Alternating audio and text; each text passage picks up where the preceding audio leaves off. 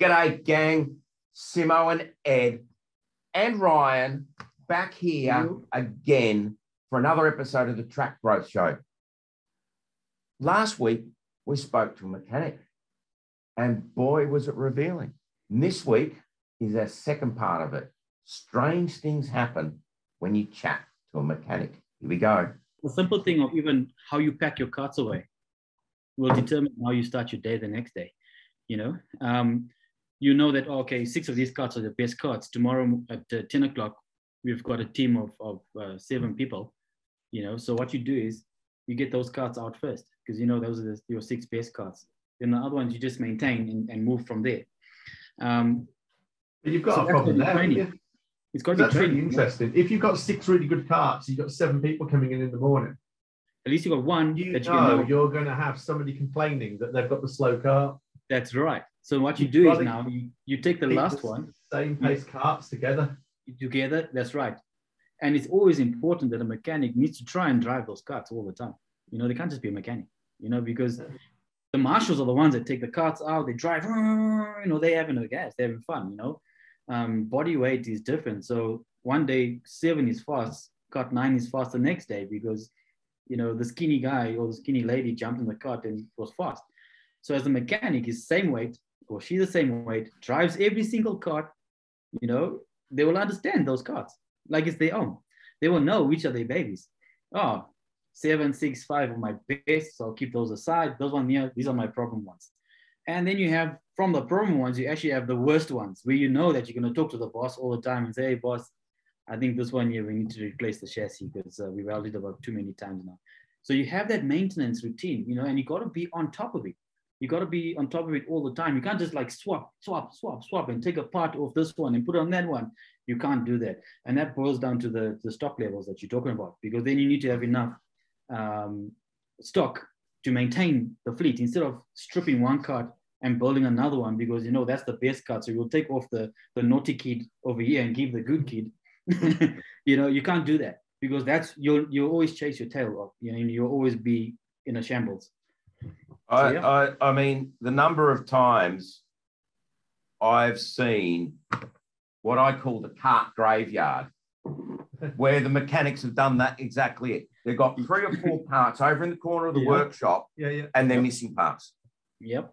You know, it's the education in that simon the education in that is is to the purchaser the person that actually buys car, uh, spare parts from fastline is the one that we need to talk to because you, we need to educate them that it's cheaper to stock spares than to go and gain spares well, well, So- well, that's exactly it. Those those three carts are losing a track business a pound, three pound a minute, one pound right. each minute. There's roughly exactly and that's the education part now and then from that the purchaser or the owner can go to the mechanic and say i don't want you to touch that anymore. I want you to rebuild it.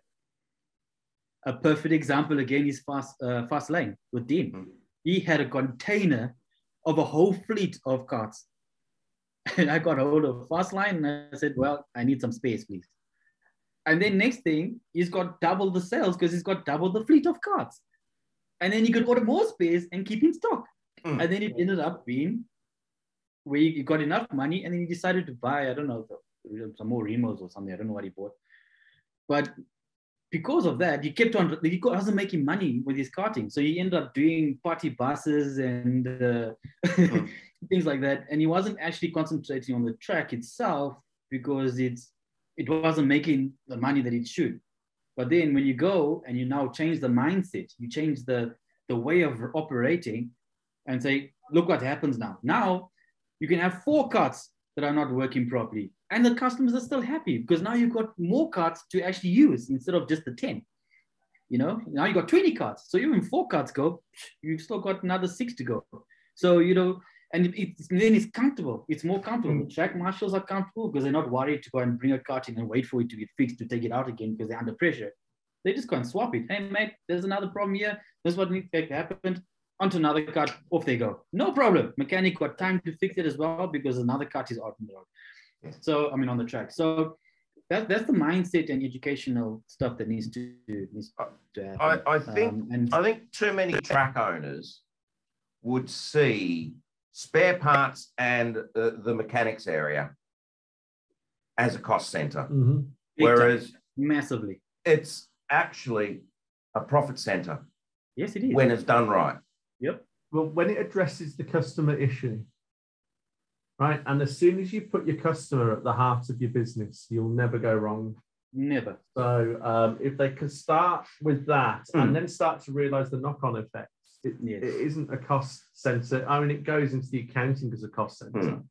But right. the wise track owner will understand the revenue it generates. it generates. And what ended up happening at, at Fast Lane is that uh, because now we had stock, you started selling some of the space to the other guys around in the area. yeah. So he was making more money again on top of it. You know, Making their cars all- slower. yeah.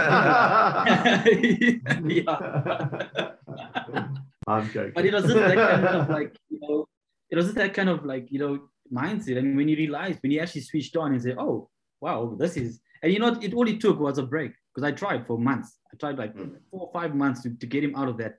Why do I need to go strip that go kart? Why can't I make that go kart work? You know, oh, now we don't have money to buy space for that. I'd rather buy a new fleet if you're going to fix that on. I said, no, you don't. Let me show you, you know, and then you gave me a task. Well, there's five there, make them work. Yeah, it took me two weeks. Um, a lot of negotiations with the dean and uh, fast fast line about prices and stuff. But eventually, I got the first order, built those five up, and he had five extra carts. Then he was like, "Wow, build the next five. You know, and next thing the container got moved because it was empty. You know, there was axles in there, there was rubbish. You know, and then Uh-uh. next thing the container was gone, and he extended the track. Guess what? Now it's a faster, wide, larger track. You know, and uh, so it just was a, was a knock-on effect. It was a, a big knock-on effect that you, you got to realize afterwards, you know. And, and we still talk uh, now and again. You ask me for advice now and again, so it was pretty good. Let's imagine for a moment that we've got a cart track owner watching this video and they're watching this video and they're thinking that it sounds like some of the issues that Ryan's mentioned. I've, I've heard of these issues. I've I heard of these see them, but where do you And that's the way I try and talk. I try and talk like I was, because I was there. I'm, I'm hands-on, you know. So I try and talk like a mechanic. I try and talk like a marshal because I was So where do you start that conversation though? If you've got um, if you've got a track that's been running the same way for three or four years and they recognise some of these issues, where, where do you where do you draw the line now? Where do you, where do you build from? Where do you start the conversation? BGEQ. Ah, I love it. Viewers, you may not know what a BGQ is. If you don't, you got to look at some of the other videos we've done before. A BGQ is A bloody good question. Good question. there. You go. What I you don't just asked was a it from, but that's what it It was a bloody good question. It was a it was a bloody good question what you just asked because where do you start? How do you how do you get them to change their mindset?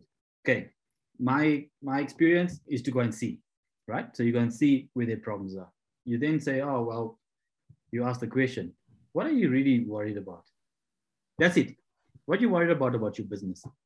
Oh, maybe it's revenue, maybe it's the staff members, maybe you can't get uh, can't get good mechanics. Uh, it's maybe the where you are distance wise maybe you're too far you know? It's a lot of those questions that come up but from that you ask another big bgq you know? Because and then you start that conversation. So it's always boils back to um, the the slides that i had with with simon yesterday. Very very important. And i was very interested and intrigued and that's why i was giving you praise simon because it's what i'll do in a normal circumstance you do ask those questions because you have to understand what the core of that business is and where they want to go for you to actually start the conversation to get them mindset different. If they say, oh, I just want it as a normal nine to five operation, they're not worried about anything, you know which directions to take. You know, you understand how to, to, to ask the next questions or to, to take the next step. Mm. If I just come in there and I, I walk in and I say, oh man, that's shit, that's, that's rubbish. Uh, no, you shouldn't do that. Oh, why are you doing it that way? automatically I lose their confidence or trust because it's like, who's this guy coming just to try and change my business? You know, so it's it is a fine line, but but it's it's a it's a fine line that you can make a no line. You know, you I can just be for me, I'm not sure because I'm not. I, there's lots of scenarios out there, but Plenty. I think if. I was coming in as a track owner and I've got a mechanic and I'm not particularly mechanically minded, I think I would probably just tell them we're going for lunch Yep. and I would take them away from the track, Away from the first track, meeting, That's right. and. I just and that would be unlimited amount of time. I don't care what else is going on at the track. This is where we draw the line. So, and I think I would structure that just to sit down and go, look, I really want you to to start telling me what's going on, where we mm. might be able to head. Yes. I'm going to tell you some about the vision of what I've got in mind, and we're going to, there'll be a lot of crossover there. And when we cross over, that'll be a nice, easy decision. We'll sort it out. And where we don't maybe share the same like ideas, we'll discuss them. Hundred percent. And I'm the track owner, so I'll win. No, no, you- no. you- you that, you started that relationship. You know, you started in that that friendship relationship where it's easier to talk to. Simon mentioned something yesterday, if I can remember well, is uh, friends buy from friends, and even if you not friends, you still buy from friends or something like that. Simon. yeah, Jeffrey oh. Gitomer. Yeah, forget them. uh, All things being equal, people buy from their friends. That's right. All things not being equal, Well, people still buy from their friends. buy from their friends. Exactly. So what you just said there was actually quite true. You know, you you if it's a mechanic-minded person, obviously they want to take you straight to the problem because they probably find the problem or see it. Maybe they know exactly what to do and they'll- might direct you there straight away. But if they're like, mm, ours, and ah, you know, then you you know, and also they want to talk around people, then yeah, let's go for coffee, let's go for lunch, you know, let's have a beer, whatever, you know, and uh, get that get that trust of I can tell you anything. And once you once you have that trust, you get to find out the nitty gritty. I'd also, I'd also have to set that up because I don't want the so I can imagine if you're a really busy track and there's lots of busy tracks around the globe, mm. especially right now, it's things Yeah. have picked up. But if you've got cart after cart after cart coming through, you can just get lost in the what is In in that. front of you.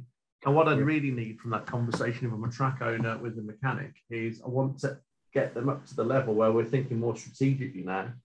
Yeah, And they're saying things like, you know, it's crazy. I've had to replace five clutches, or only the right hand side brake pad is going. Have we got the Hmm. track set up for the optimal use? And what are, what options have we got? And that's where I want the conversation. Mm, And and Yep. corner nine, we keep having incidents at corner nine, which Mm-hmm. is is is 20% of your maintenance bill. Yeah. Yep. So can we address corner nine, make Yep. it a little less tight, give them some room there, and I think we can cut your maintenance bill by 10, 15%. Yeah. I mean, that'd be a, that Great. would be an amazing conversation to have. yes, I mean, you got that from the off, but I think if you're a track owner, it's your responsibility because it's your business, but you set the tone for the meeting. And Mm. the response you get is in the quality of questions you ask. Absolutely. absolutely, and uh, that's where it all starts. I mean, you know, I, I would obviously take it a, a step further after those meetings and say, okay, well, can you, if you don't mind, I want to talk to your mechanic and with and some of your track marshals.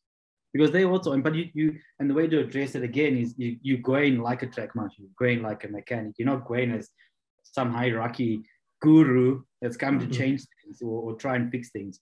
You go in there and you're like, oh man, you know, you have a conversation, you know, even even be a track marshal for one or two sessions, you know, and experience that. You know, experience is it are the tires too high? The track marshals have to climb over all the time. The incident in track nine, they have to climb over six tires, and by the time because that track that corner nine is a problem, and they keep on climbing over there, we put a track marshal there. Do we have now another track marshal to cover here? So a lot of those things you got to look at, and it's, it's quite important uh, to understand that because that's where the, the breakdown boils down to. You know, it's there's no there's no communication. The track the track marshal's scared to talk to the owner to say, oh, it's too tiresome because they then they scared to get fired, and because I see that a lot. You know, as soon as they make one complaint, they're out the door. You know, and it's Well, not good. But I again, um, I will actually jump in the go kart and drive and say, "Oh, can I, I drive, please?" Okay, I, for me, I'm I'm kind of lucky because I, I I do racing still, so I have that feel. I have a feel of a go kart, and I feel of a Yeah, of, you know bogging. If it bogs down, are we? Is it causing a problem? Because um, you know, with, with drive belts and red clutches, as soon as you go slow in a corner and try and put your foot down, you're not going to go anywhere too in a hurry. And then you get someone that's flying into the corner and you bogging. Guess what happens? You know. So there's a lot of that stuff that needs to be, but it starts off from what you said. You know, um, it is is, is have that conversation first. You know, ask the question. I think the other the other issue potentially is is that it doesn't matter where you are. It doesn't matter any business. I can just look at hmm. Fastline here. I know that if I I'll just do hands in the air wave, we Yeah. Hi viewers. I know that if I go into any business and I ask people on the whole, you know, how are Mm. things? They go, it's all right. Yes, that's Right, right. it's, it, that's a poor question hmm. because people will put up with quite a lot of pain. They don't realize they're in pain half the time. It's only when Yep. the pain becomes hmm. so great they go, actually, there is a problem. And you're like, how long has this been going on for? Like 10 months. You go, why didn't you tell me back then? Well, it felt Yeah, all you're right, right. then. But after a while, me and my brother, Hmm. when we were younger, like we used to fight all the time. We're thick as thieves. We really get on well, but every day we'd have a fight. And then uh, in the end, it was getting silly. So what we used to do was try and pin each other down. And with just one knuckle, Hmm. just hit one spot oh, and you start. And, after, and to start with, it's fine. And that's the analogy. And then after a while, if you can't get out, after a while, it starts to bruise really up. sore Now now. you're in a weird. a now you're of a bruise now. That's such a great analogy for business, but for, for go kart tracks, there's stuff your marshals are probably doing. yeah. Climbing over six tires, go, well, that's just what we have to do. Mhm. And Yeah, you, as the to do track owner, sit there going, that isn't what we have to do. No, like, exactly. We can change almost anything in change business that, to make it better. make it easier yeah you know so it's it's it, for me it's i mean uh, it always boils down to communication that monday meeting get everyone in even though they worked on a sunday just try and get it now this now this the beauty now is this this, this is stuff you know we can have computers so the ones that worked at until 10 o'clock at night on a sunday you can be at home and come online you know uh, on the day off and have that meeting have the conversation you know and and because obviously you know you're, you're rotating your staff and rosters and things like that so it's important to have that meeting and then start your your tuesday like a monday of any normal business um, and and pump away you know because now you're confident you know you can sell you can you have a team that's happy you know just it's important very important I, I mean, I think I think it all starts with the change of mindset mindset. and a mindset change of mindset from the owner. Mhm. because you, you know you can think, oh, we're doing all right. Yep. we've got the revenue coming in, but you've got to go in with the attitude, oh, well, we surely we can do things better. Mm, And when you have come in with that mindset, all of a sudden you start to question things. yeah You know, and and and it really helps. It really helps, like you said, being a marshal, going and going and you know, go and be a grease monkey for a day, half a day. Right. And then all of a sudden you, you sit there and you go, why are you doing it like that? yeah Oh, that's the way we've always done it. yeah Well, isn't it easier? What if we, what if we, you, you know, got you a cart lift? that's right You know, wouldn't wouldn't that make it easier That'd to lift these carts up onto the trolley? Yeah, yeah. yeah You know, what if we took those that level of tires? It's still within regulations. We could take a level off and you, you know maybe put some step behind it, so it's a bit easier. Yeah, and for the faster tracks, you need things like you know chassis straighteners. So at uh, Kingston Park, you know they've got long straights, and Hmm. you know you get someone that doesn't know how to drive. They they, they you know they slow in the corner, they t-bone each other. Next thing you got a Benz chassis. While they while they swapping carts or dri- or the next group, that cart comes into the workshop. I've designed and built a chassis straightener where you pick up the cart, put it on the stand, bolt it down. Well, you just chain it up quickly, and then you just straighten it. And there's levelers, lasers that I was using. Once the laser step, put the cut on the ground, and off it went onto the next station as a backup. You know, and I designed that. and are little tricks of the trade that doesn't get taught from the owner. You know, it's that's they rely they, they rely on the mechanic doing that. You know, Mhm. and I learned that from professional racing. You know, you come in off a race, you you know your chassis is bent, quickly onto the straightener, you straighten it, and you got to then you on to the next race because there's no time to to to wait around for a new chassis or anything. So I thought, oh, why don't I just use that for here? Because the guys are complaining the cars are bent and they go in a corner, the one one wheel is lifting up, and you know because the chassis is bent. And then we fix that, and I designed and built a chassis straightener. Cool. just a square frame with a with a uh, um, a counterweight like leverage on the other side. Mm. Front chassis comes on top. You just jack it up, whichever side is bent. Just jack up the other side, counteract it, and you make you got a cut for the next race. Yeah, okay. Come Monday or the next day in the morning before you open up, you can physically look at that cart now and you know analyze if it's going to bend again or it's got a crack. But those quick thinking it helps keep the business going and help keep the marshals comfortable to supply carts to the, the sales team, if you want to put it that way. So, yeah, or the race director. So, you know, it's, uh, it's a lot of uh, tricks of the trade, but it starts from that communication from the top. And then you slowly work your way down to understand, you know, what's happening on the ground and get involved, you know, just, but it'll take, it'll take a couple of days, but you get involved and then you start seeing, because obviously again, every marshal, every mechanic, every manager, every uh, owner, even ladies behind the counter, even the cleaners, they all are different characters. So, you know, you, you have to just try and understand because you may get someone that just doesn't like what they do. mm. And even a, a shit thing is, is, is, is, is, is, is, is sorry, even a, a good thing is shit, you know? So, mm. you know, that's, it's just about mindsets, education, getting people comfortable and that Monday meeting will, will determine mm. from the owner, the owner will determine, oh, well, this person is always negative. You know, do I really need them? You know, um, and, the rest and, there's eight other people that are good, and then this one is not, you know. It, has got to be driven by the owner too. I, I yeah, mean, I, driven by the owner. I was at a conference and I saw this guy get up. He owned a very large printing business, probably turnover of 10 or 15 million, I think it was. He's bigger than that, isn't he? He's about 60, 70 mil. Is he? Well, yeah, there I you go. So, yeah. Yeah, wow. you know what I'm talking about. Yeah, I do. And what what was really interesting was that he had created an, an ethos in his in his company where everybody knew how they contributed to profit. So even the cleaner, you ask yeah. the cleaner, how do you uh, uh, contribute to profit? Well, the cleaner would turn around and go, well, you, you know, by keeping the room, the meeting rooms clean and serving drinks and cakes to potential customers, I can help the boss, the sales team, win that job. Yep, correct. You know, it takes time uh, because I did this in my mm. boardroom. I used to have a stopwatch, and uh, the first few there'd be like a new director would turn up. So they'd be great, I'm a director. But boy, did they not realize that's just the start. Now here we go. Mm, this is where yeah. the work gets done. Let's start right. the stopwatch, go go.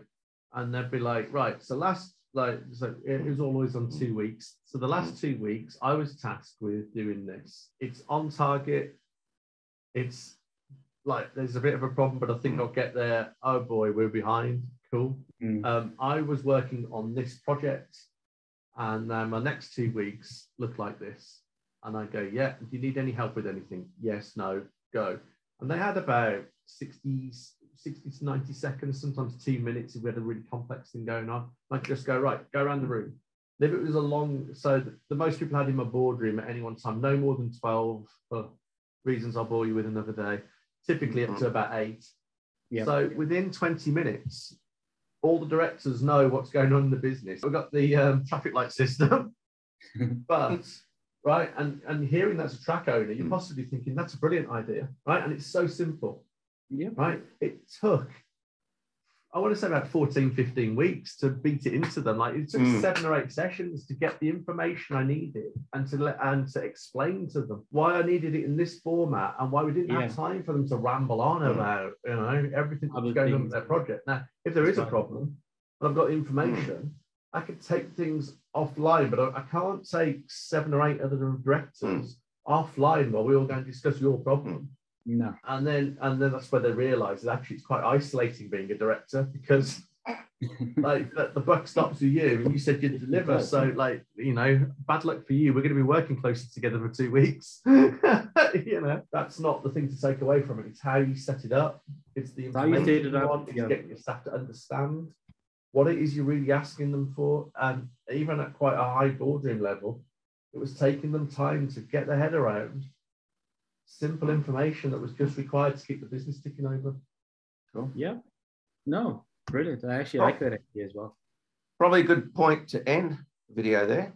Just getting into that. Yeah, I know, I know, but we'll be here for weeks. Sounds good to me. We've just done a whole year of videos. Yeah, We've got to, let's do another year on this. yep. Right. So, well, it's goodbye from me. Cheerio from me. Guru for me. And we'll see you next time. Adios.